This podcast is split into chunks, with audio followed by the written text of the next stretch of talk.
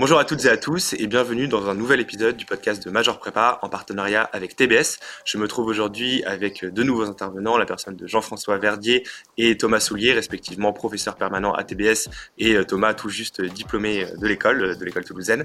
Alors peut-être avant toute chose, avant d'évoquer le sujet qui nous intéresse aujourd'hui, à savoir euh, les différents portefeuilles de, le portefeuille de programmes euh, proposés par TBS en finance, je vais d'abord peut-être vous laisser vous présenter en commençant par Jean-François.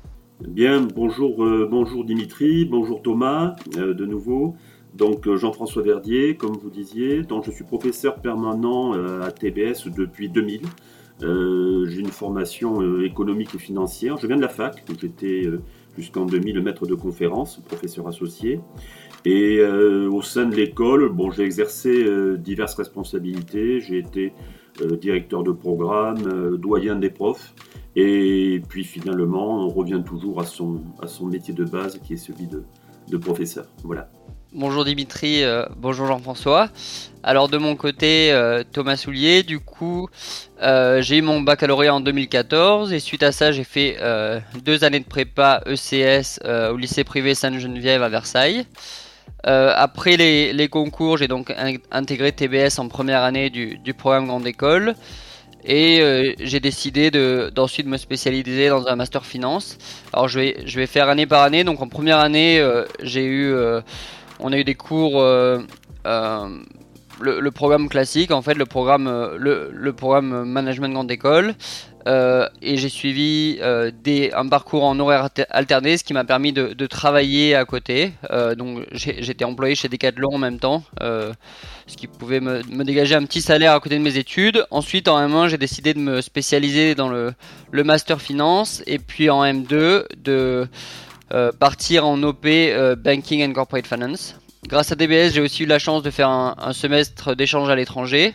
je suis parti à l'université Bocconi à Milan. Euh, donc entre, mon M1 et mon M2. J'ai pu euh, faire de nombreux stages. Le stage de L3 était chez Sanofi, euh, la boîte de pharma. Et en M1 et en année de césure, j'ai fait un stage chez Evercore, euh, une banque d'investissement américaine. Et c'est ici que je travaille aujourd'hui. J'ai rejoint les équipes d'Evercore en tant que CDI depuis février 2020 et j'y suis encore aujourd'hui. D'accord, bah parfait. Bah merci pour cette présentation très complète euh, tous les deux. Et puis, euh, bien sûr, on aura l'occasion de revenir bah, sur, les, différents éléments que vous avez évoqués, Jean-François et Thomas. Alors peut-être pour, pour commencer d'abord, de, de, quoi parle-t-on? Effectivement, je le disais en introduction, TBS a un ensemble de programmes en finance, non pas un mais quatre au total, quatre MSI, euh, Master of Science. Peut-être Jean-François, pouvez-vous un petit peu euh, préciser tout cela et, euh, puis expliquer un peu dans les grandes lignes à, quoi bien, finalement prépare ces différents programmes alors, alors bien évidemment, l'école délivre le, le, le, grade et diplôme de master, ce qu'on appelle, qu'on appelle le programme grande école. Et en dernière année sont, sont proposées des spécialisations des spécialisations, euh, alors couvrant des métiers ou couvrant des fonctions, parfois des secteurs.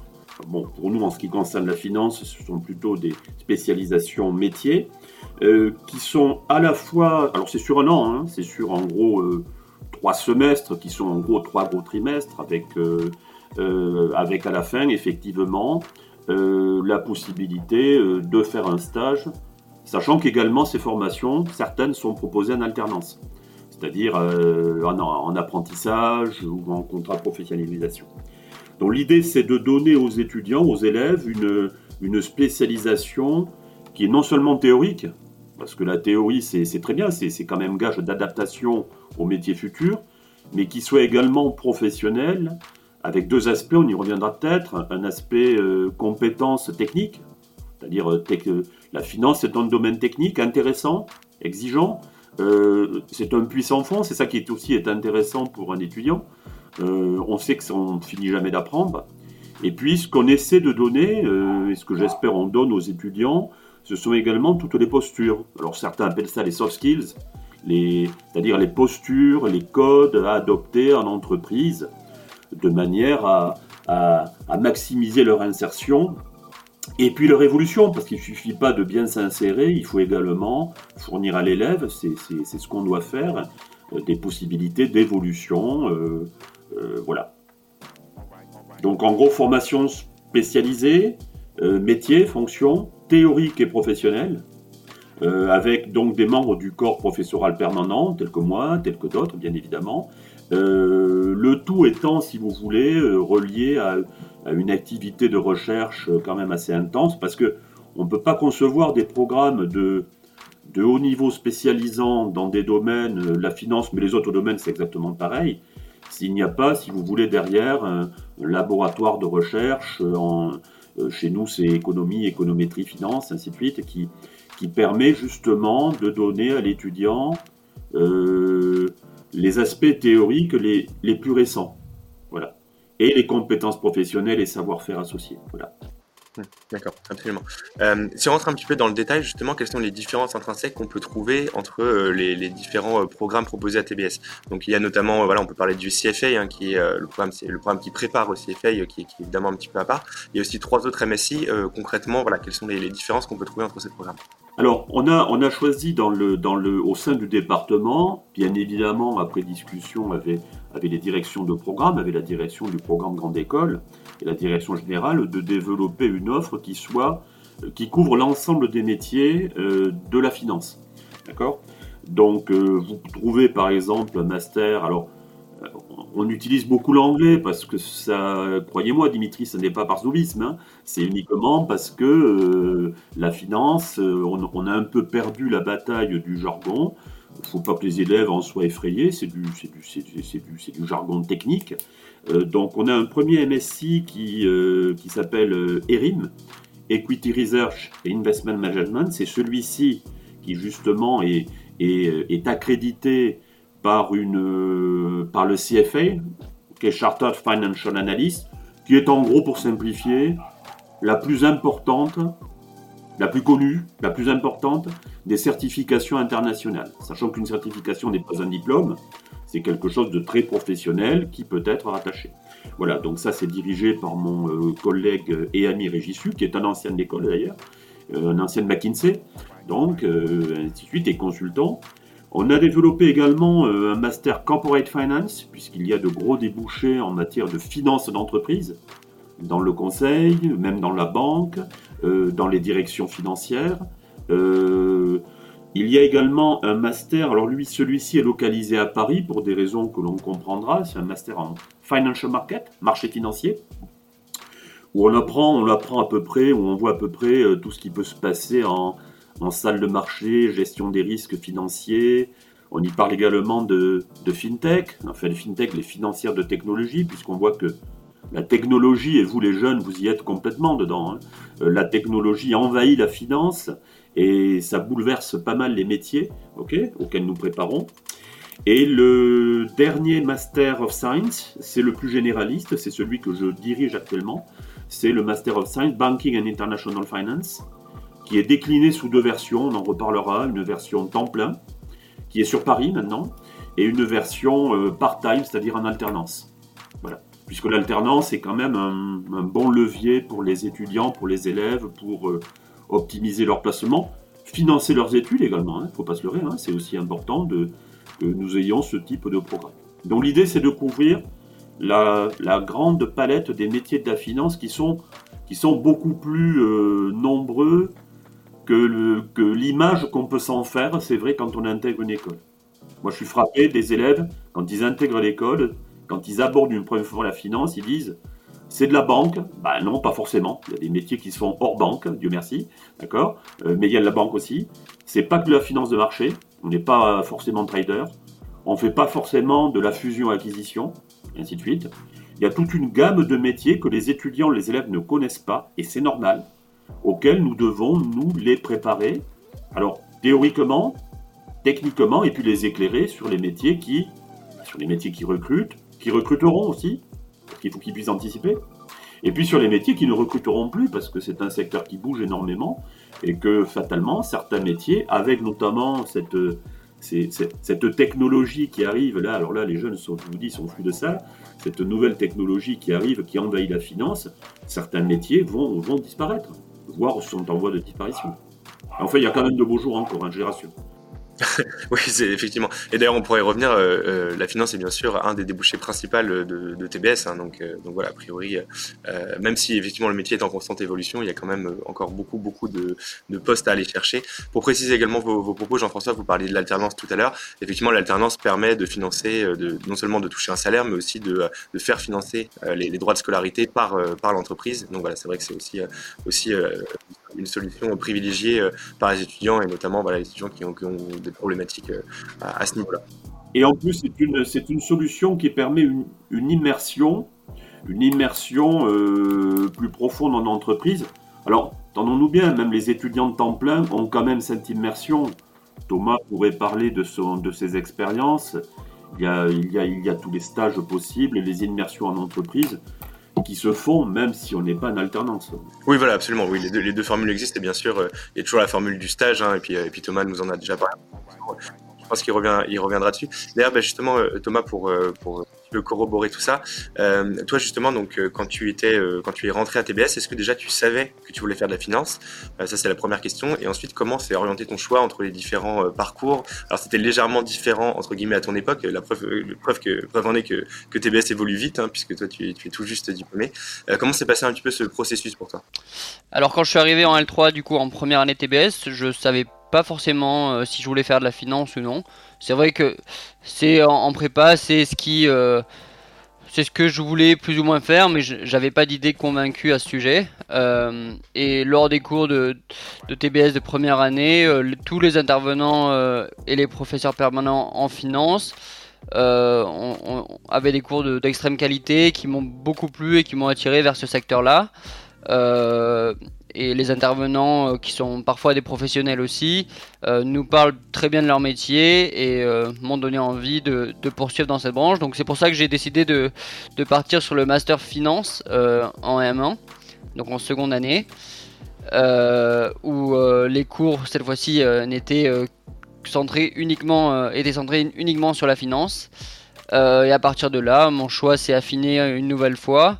Euh, et les cours de Monsieur Verdier, de Monsieur Huck euh, m'ont euh, aidé une nouvelle fois à faire, un choix un peu plus précis. On a eu également des, intervenants des intervenants extérieurs comme Greg Henry Bees, qui est un alumni et qui est aujourd'hui mon patron à Evercore. En fait, il travaille dans la boîte où je suis aujourd'hui.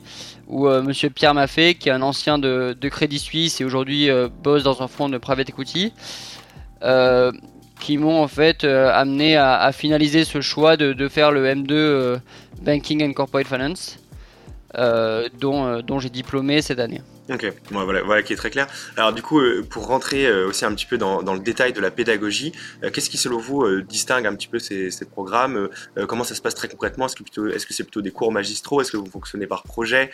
J'imagine qu'il y a évidemment beaucoup de théorie aussi en finance. voilà, de manière très concrète, est-ce que vous pouvez donner un, aperçu de ce à quoi ressemblent les cours de finance à TBS Alors, bon, pour, pour, faire, pour faire simple, tout en étant, si vous voulez, le plus exhaustif possible en même temps, euh, c'est qu'on on, travaille sur, sur, sur trois pieds.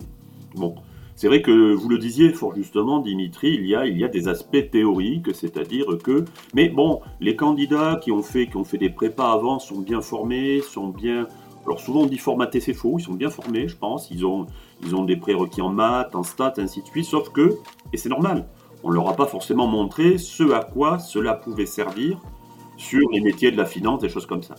Mais ils sont là à l'école justement pour ça. Donc il y a ce renforcement théorique nécessaire en économie, en théorie économique, en théorie financière, ainsi de suite. Et là, on suit des standards. Hein. Il n'y a, pas, euh, a pas de questions métaphysiques à se poser. Il y a des standards internationaux euh, que l'école se doit de suivre, ce qu'on appelle l'excellence académique. Bon, TBS se débrouille assez bien sur, sur cet aspect, euh, mais ça ne suffit pas. Bon, il ne suffit pas d'être au point théoriquement. Bon, ensuite, on fait appel euh, bien sûr à des professionnels. Alors beaucoup sont des anciens. C'est vrai, beaucoup sont des anciens, mais on ne les fait pas intervenir de suite, bien évidemment. Ils interviennent après 5 ans de pratique professionnelle. Thomas, c'est pas pour maintenant, c'est pour plus tard. euh, ils interviennent. Donc, Greg-Henri Bise, par exemple, est un ancien de l'école. Il a quand même un poste assez élevé chez Evercore. Pierre Maffé, ainsi de suite. Régis Huck, McKinsey. Et donc, ces professionnels viennent apporter euh, ce qu'on appelle la compétence, competencies en anglais, c'est-à-dire la technique issue de la théorie qui est nécessaire pour appliquer en pratique, puisque une approche purement théorique ne marcherait pas.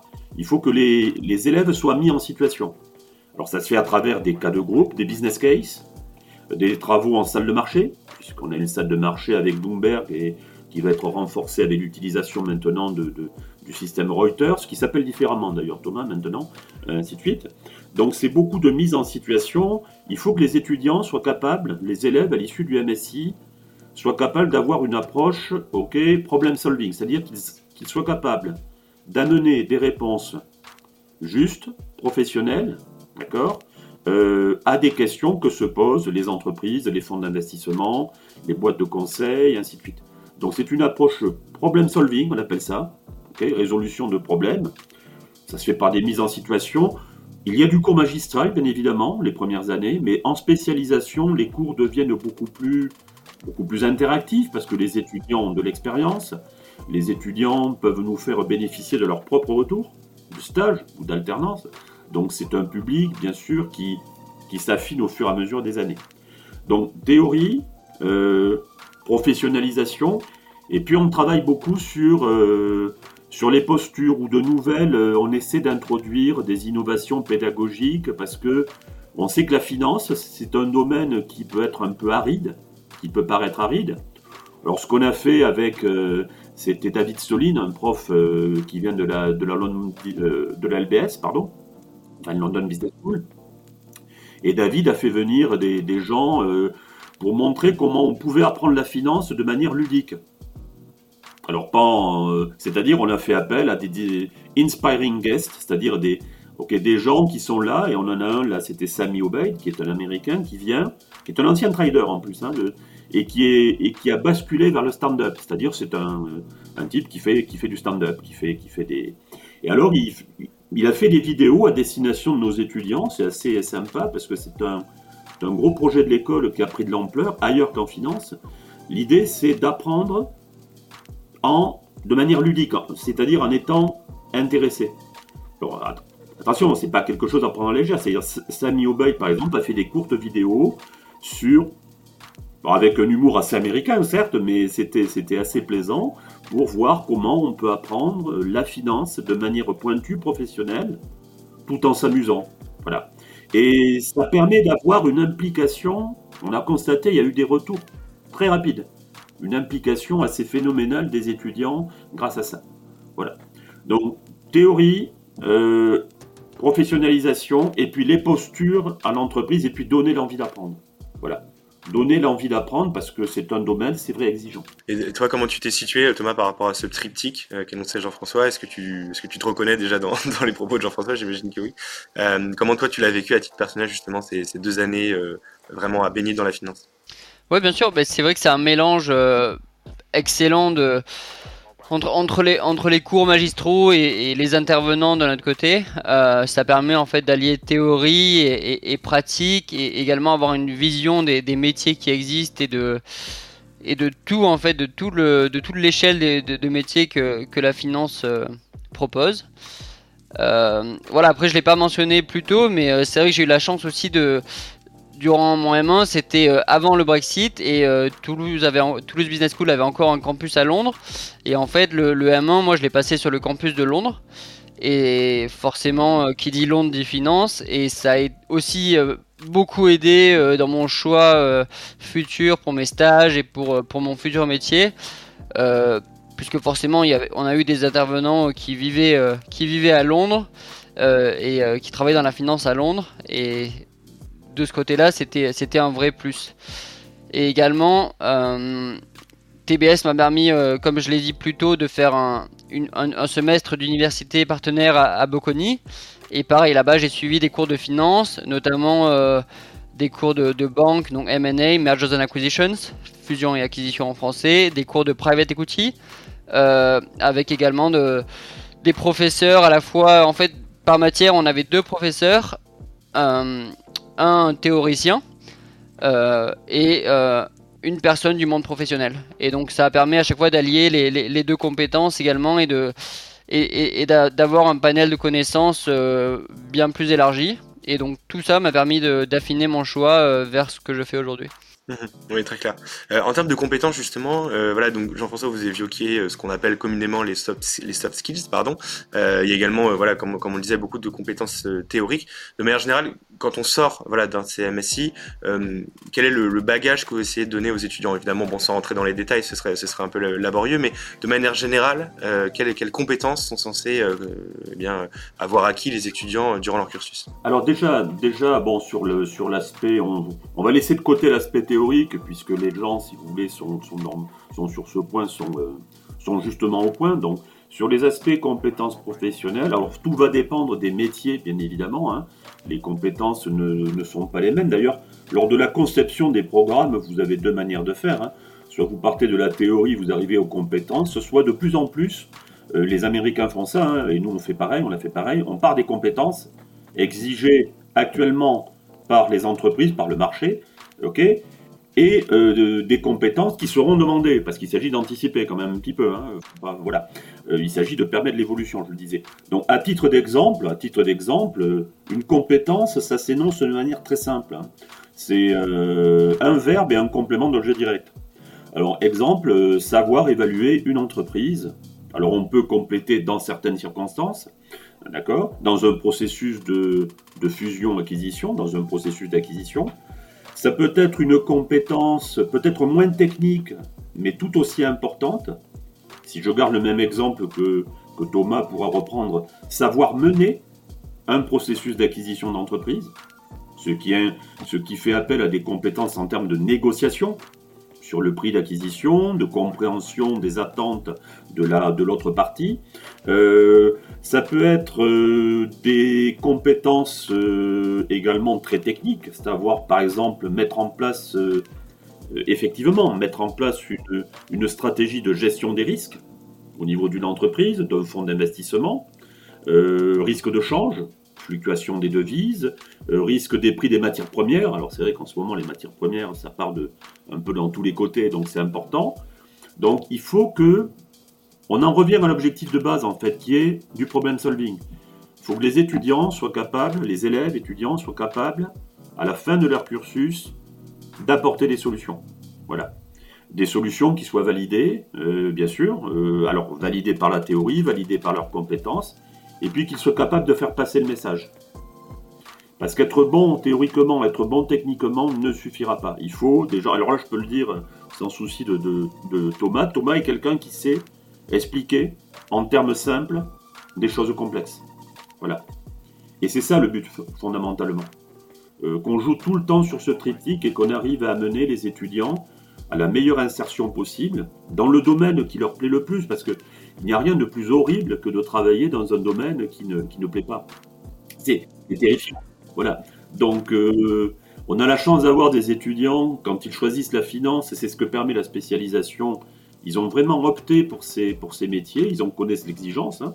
euh, ils ont opté, ils sont curieux, et ils arrivent à, grâce à ça, grâce à ce triptyque, hein, théorie, compétences, soft skills, savoir-faire, hein, les savoir-être, hein, les savoir-être, ils arrivent effectivement à une, excellente insertion et une bonne évolution. C'est-à-dire que... Et puis, euh, c'est la qualité aussi du réseau qui fera que euh, ben, nos, euh, nos anciens recruteront les nouveaux, ainsi de suite. Donc on entretient aussi, on en reparlera, un très fort lien avec les anciens. Précisément, l'insertion, c'est la dernière partie de, cette interview. Voilà, évidemment, c'est quand même assez important. Vous le disiez, euh, après tout, l'objectif euh, d'une école, et a fortiori d'une école de commerce, c'est bien de placer ces étudiants euh, dans les secteurs qui les intéressent. En ce qui concerne la finance, justement, je le disais, c'est un débouché assez important à TBS. Est-ce que vous pouvez nous dire, voilà, donc, à peu près à la louche, j'allais dire, combien de, diplômés, quelle est la part de diplômés de TBS qui, qui débutent en finance, d'une part, et ensuite donner peut-être une, cartographie de, de, ces diplômés, est-ce qu'ils travaillent plus dans les petites boîtes, dans les grosses boîtes, euh, dans des, euh, j'allais dans, dans, des boutiques, mais il faudra définir le terme, euh, dans des banques. Est-ce qu'ils travaillent plutôt, oui, voilà, je disais en France, à l'étranger. Concrètement, voilà, où travaillent ces diplômés-là? Et bien ensuite, Thomas, dans un second temps, on pourra aussi revenir bah, sur ton parcours à toi précisément. sur les métiers, bah, comme je disais, on couvre grâce à, à notre portefeuille de programmes spécialisés on couvre tous les métiers de la finance, c'est-à-dire des métiers de finance d'entreprise, alors qui sont des métiers de, de conseil, Certains vont même dans, euh, dans l'audit. Ils n'y restent pas la plupart du temps, ce n'est pas la finalité.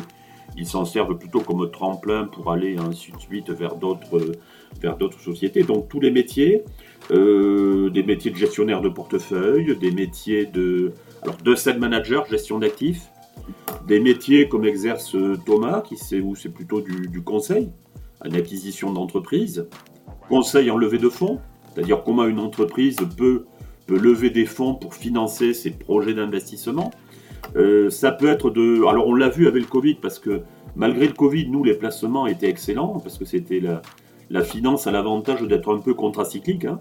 On en parlait avec Thomas tout à l'heure, c'est-à-dire. Euh, euh, il y a malheureusement des entreprises, alors malheureusement et heureusement parce qu'on y arrive, des entreprises à restructurer. Donc quand on fait des activités de restructuring, de restructuration, il y a des métiers, il y a des étudiants qui partent dans ces, dans ces domaines.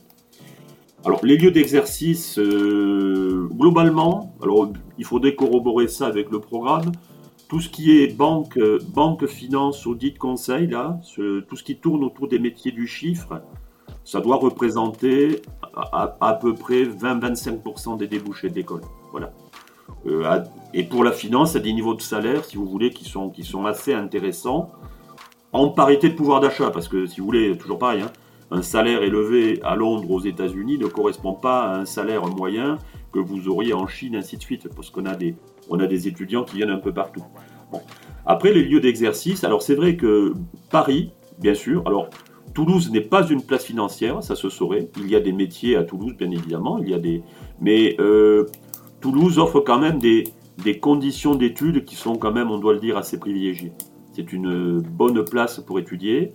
Paris, effectivement, on a délocalisé des Master of Science. Paris représente en termes de lieu géographique un gros débouché qui, a d'ailleurs un peu bénéficié du Brexit, mais pas tant que ça. Thomas pourra préciser. Parce que Londres reste quand même une, une place financière de deux premiers rangs hein, euh, et, et, va continuer à le rester. On a des anciens, euh, pas mal d'étrangers au Luxembourg, qui est une place financière notamment sur les fonds d'investissement. Euh, la Suisse, qui a un peu restreint, parce que pour diverses raisons, mais qui est une place financière en matière de gestion de patrimoine, gestion de patrimoine privé et professionnel. Donc vous allez retrouver des, vous allez retrouver des, euh, vous allez retrouver des débouchés euh, à peu près partout dans le monde. Alors un peu moins en Asie parce que le, le choc culturel asiatique, mais on a quelques anciens à Singapour, Hong Kong, euh, Shanghai, en Chine continentale également. Mais euh, voilà. Et en termes de, taille d'entreprise, alors c'est très variable. Vous avez des anciens, enfin des, gens comme Thomas, qui ont fait le choix de partir dans, des, gros cabinets de conseil en acquisition. Euh, la banque continue toujours de recruter, même si les métiers bancaires, et là j'invite les étudiants, euh, les futurs étudiants euh, à se renseigner et à revenir vers nous pour voir un petit peu l'évolution des métiers bancaires qui continuent d'exister. Alors, on a la chance parce que la pyramide des âges, si vous voulez, est très favorable aux jeunes en banque. Bon, globalement, le secteur bancaire perd de l'emploi, mais bizarrement, les jeunes continuent d'y rentrer.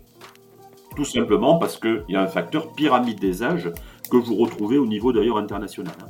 Donc euh, la banque, euh, sur pas mal de métiers, les financements structurés, je prends un exemple, le, les, financements aéronautiques, les financements maritimes des bateaux, euh, financement des flottes, de, des flottes de véhicules de société, le leasing, le crédit bail, l'immobilier, les matières premières, en fait, tous ces métiers continuent de recruter quand même assez largement. Difficile d'en faire un tour complet, euh, tant la diversité est grande, mais c'est ce qui permet aussi aux élèves de ne pas se river à un projet professionnel.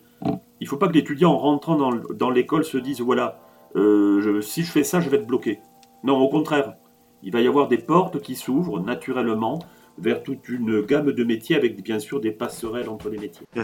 Oui, voilà, voilà, qui est maintenant tout à fait exhaustif. Euh, Thomas, du coup, pour revenir à ton témoignage personnel, donc, voilà, donc on l'a compris, euh, toi, tu, tu as compris pendant tes années à TBS que tu souhaitais partir en finance. Est-ce que tu avais quand même une idée Voilà, on l'a dit, il y a toute une kyrielle de métiers, c'est quand même extrêmement large. Est-ce que tu savais que tu voulais faire du M&A ou de la fusion-acquisition Ce serait d'ailleurs intéressant que tu expliques en quoi, ça consiste. Ou est-ce que ça s'est fait un petit peu comme ça à la, faveur d'une rencontre? Ça, c'est la première question. Et ensuite, comment tu voilà, est-ce que ça a été aisé pour toi aussi de, trouver bah, de trouver justement ce, boulot? On sait que voilà, c'est pas forcément évident pour les étudiants de prépa. Le M&A c'est quand même très exigeant et très rigoureux, j'allais dire. C'est quand même une branche de, la finance qui est, particulièrement prisée. comment comment tout ça s'est passé pour toi finalement à la diplomation? Oui, tout à fait. Alors pour revenir sur le M&A, euh, à vrai dire, en, prépa, j'en avais vaguement entendu parler, mais sans avoir euh, précisément une idée de ce que c'était. Donc euh, non, c'était pas une idée préconçue de base. je ne voulais pas rentrer à TBS juste pour faire du M&A. en état TBS, mon premier stage, comme je l'ai dit, c'était chez Sanofi en, contrôle de gestion. sur un site de production chimique, donc rien à voir avec du M&A. Euh, et ensuite, en fait, le, le M&A en finance, c'est euh, un peu comme on dirait la prépa dans pour les études, c'est euh, ce qu'on appelle la voie royale en quelque sorte. Et je me suis dit après mon premier stage chez Sanofi, après ensuite avoir fait mon M1 finance à, Londres et et ensuite eu la chance d'aller à Bocconi pour mon année césure, euh, j'ai vu, euh, j'ai eu l'opportunité entre temps de, faire un stage en M&A. Euh, et je me suis dit, j'avais, j'avais envie d'essayer, j'avais envie de voir, de, voir ce que c'était et de, et, de rentrer là-dedans. C'est comme, c'est comme le fait de faire une prépa, c'est une voie royale. on sait qu'on y est bien formé. Euh, et euh, ça ouvre un portfolio d'autres métiers aussi qui est énorme par la suite. Donc euh, c'est à ce moment-là que oui j'ai décidé de faire un, stage à M&A. Alors c'est vrai qu'au niveau de la recherche de stage, au début c'était pas évident. j'ai distribué plusieurs centaines de CV, de lettres de motivation, etc. Et c'est vrai que j'ai eu beaucoup, finalement j'ai eu beaucoup d'offres de stage et j'ai eu la chance à la fin de ma recherche qu'il y ait une offre qui circule via le réseau Alumni TBS, euh, donc une offre d'Evercore. J'étais déjà pris à, dans trois euh, entreprises différentes à ce moment-là, euh, mais j'ai quand même tenté ma chance. et voilà, et pour dire à quel point le, le, recrutement M&A est compétitif, j'ai eu 7 rounds d'interview, donc c'est un, c'était un process assez lourd. Euh, et j'ai finalement décroché le, décroché le, le stage et euh, dit non aux autres entreprises qui m'avaient euh, qui m'avaient proposé un job. et donc voilà, les, les six mois que j'ai passé à Evercore en tant que stagiaire se sont très bien passés. Et à, la suite de ces six mois, ce qui arrivé en fait entre la fin de mon, mon, année de césure et le début de mon M2, ils m'ont proposé un contrat à temps plein pour ma sortie d'école. Donc finalement, j'ai trouvé mon job avant de, avant de finir euh, de finir TBS et j'ai voilà pas eu de problème ensuite euh, après TBS à rechercher un, à rechercher un emploi puisque j'avais déjà ce, contrat directement à la sortie. Euh, et après oui si, je voulais revenir aussi forcément M&A ça ça ne dit pas grand chose à tout le monde. pour revenir sur ce métier, alors en fait M&A c'est Mergers and Acquisitions qui veut dire fusion et acquisition.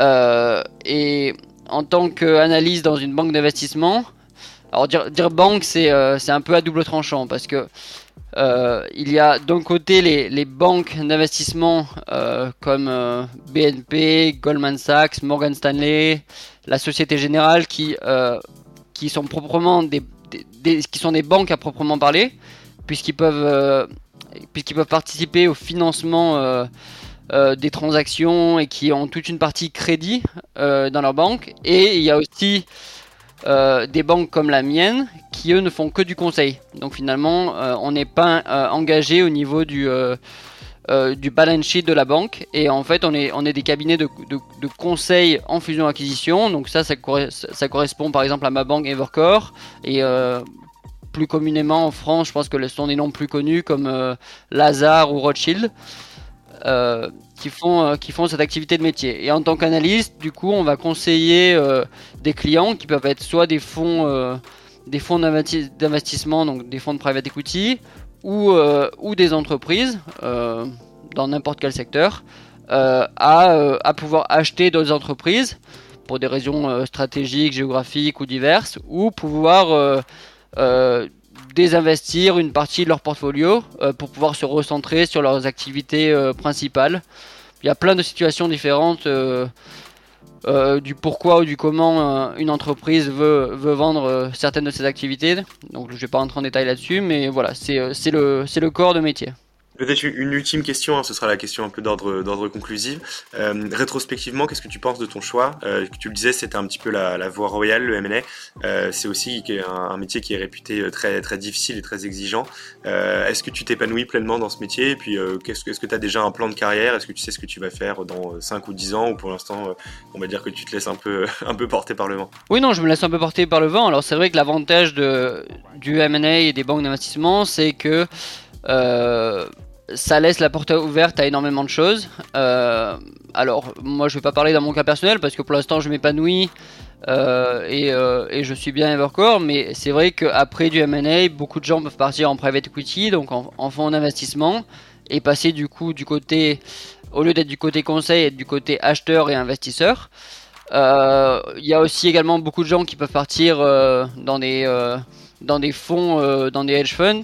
Euh, j'ai vu ça notamment avec euh, des, départs dans, de mon entreprise pour des gens qui allaient dans des hedge funds. je sais qu'on peut même partir dans des, dans des entreprises, dans des entreprises classiques. par exemple, je, je, vais citer le parcours d'un ancien, là, Monsieur Mathieu Gattaz, qui est un ancien TBS.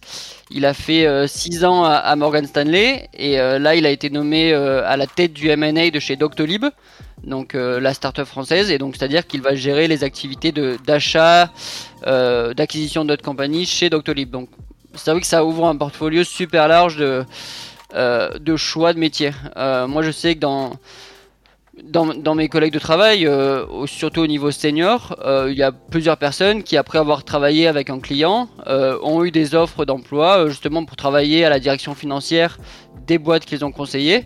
Et donc c'est vrai qu'en fait on se crée aussi un portfolio de relations euh, humaines et de, contacts professionnels immenses qui permet aussi d'ouvrir des, portes, euh, des portes à différents types de métiers.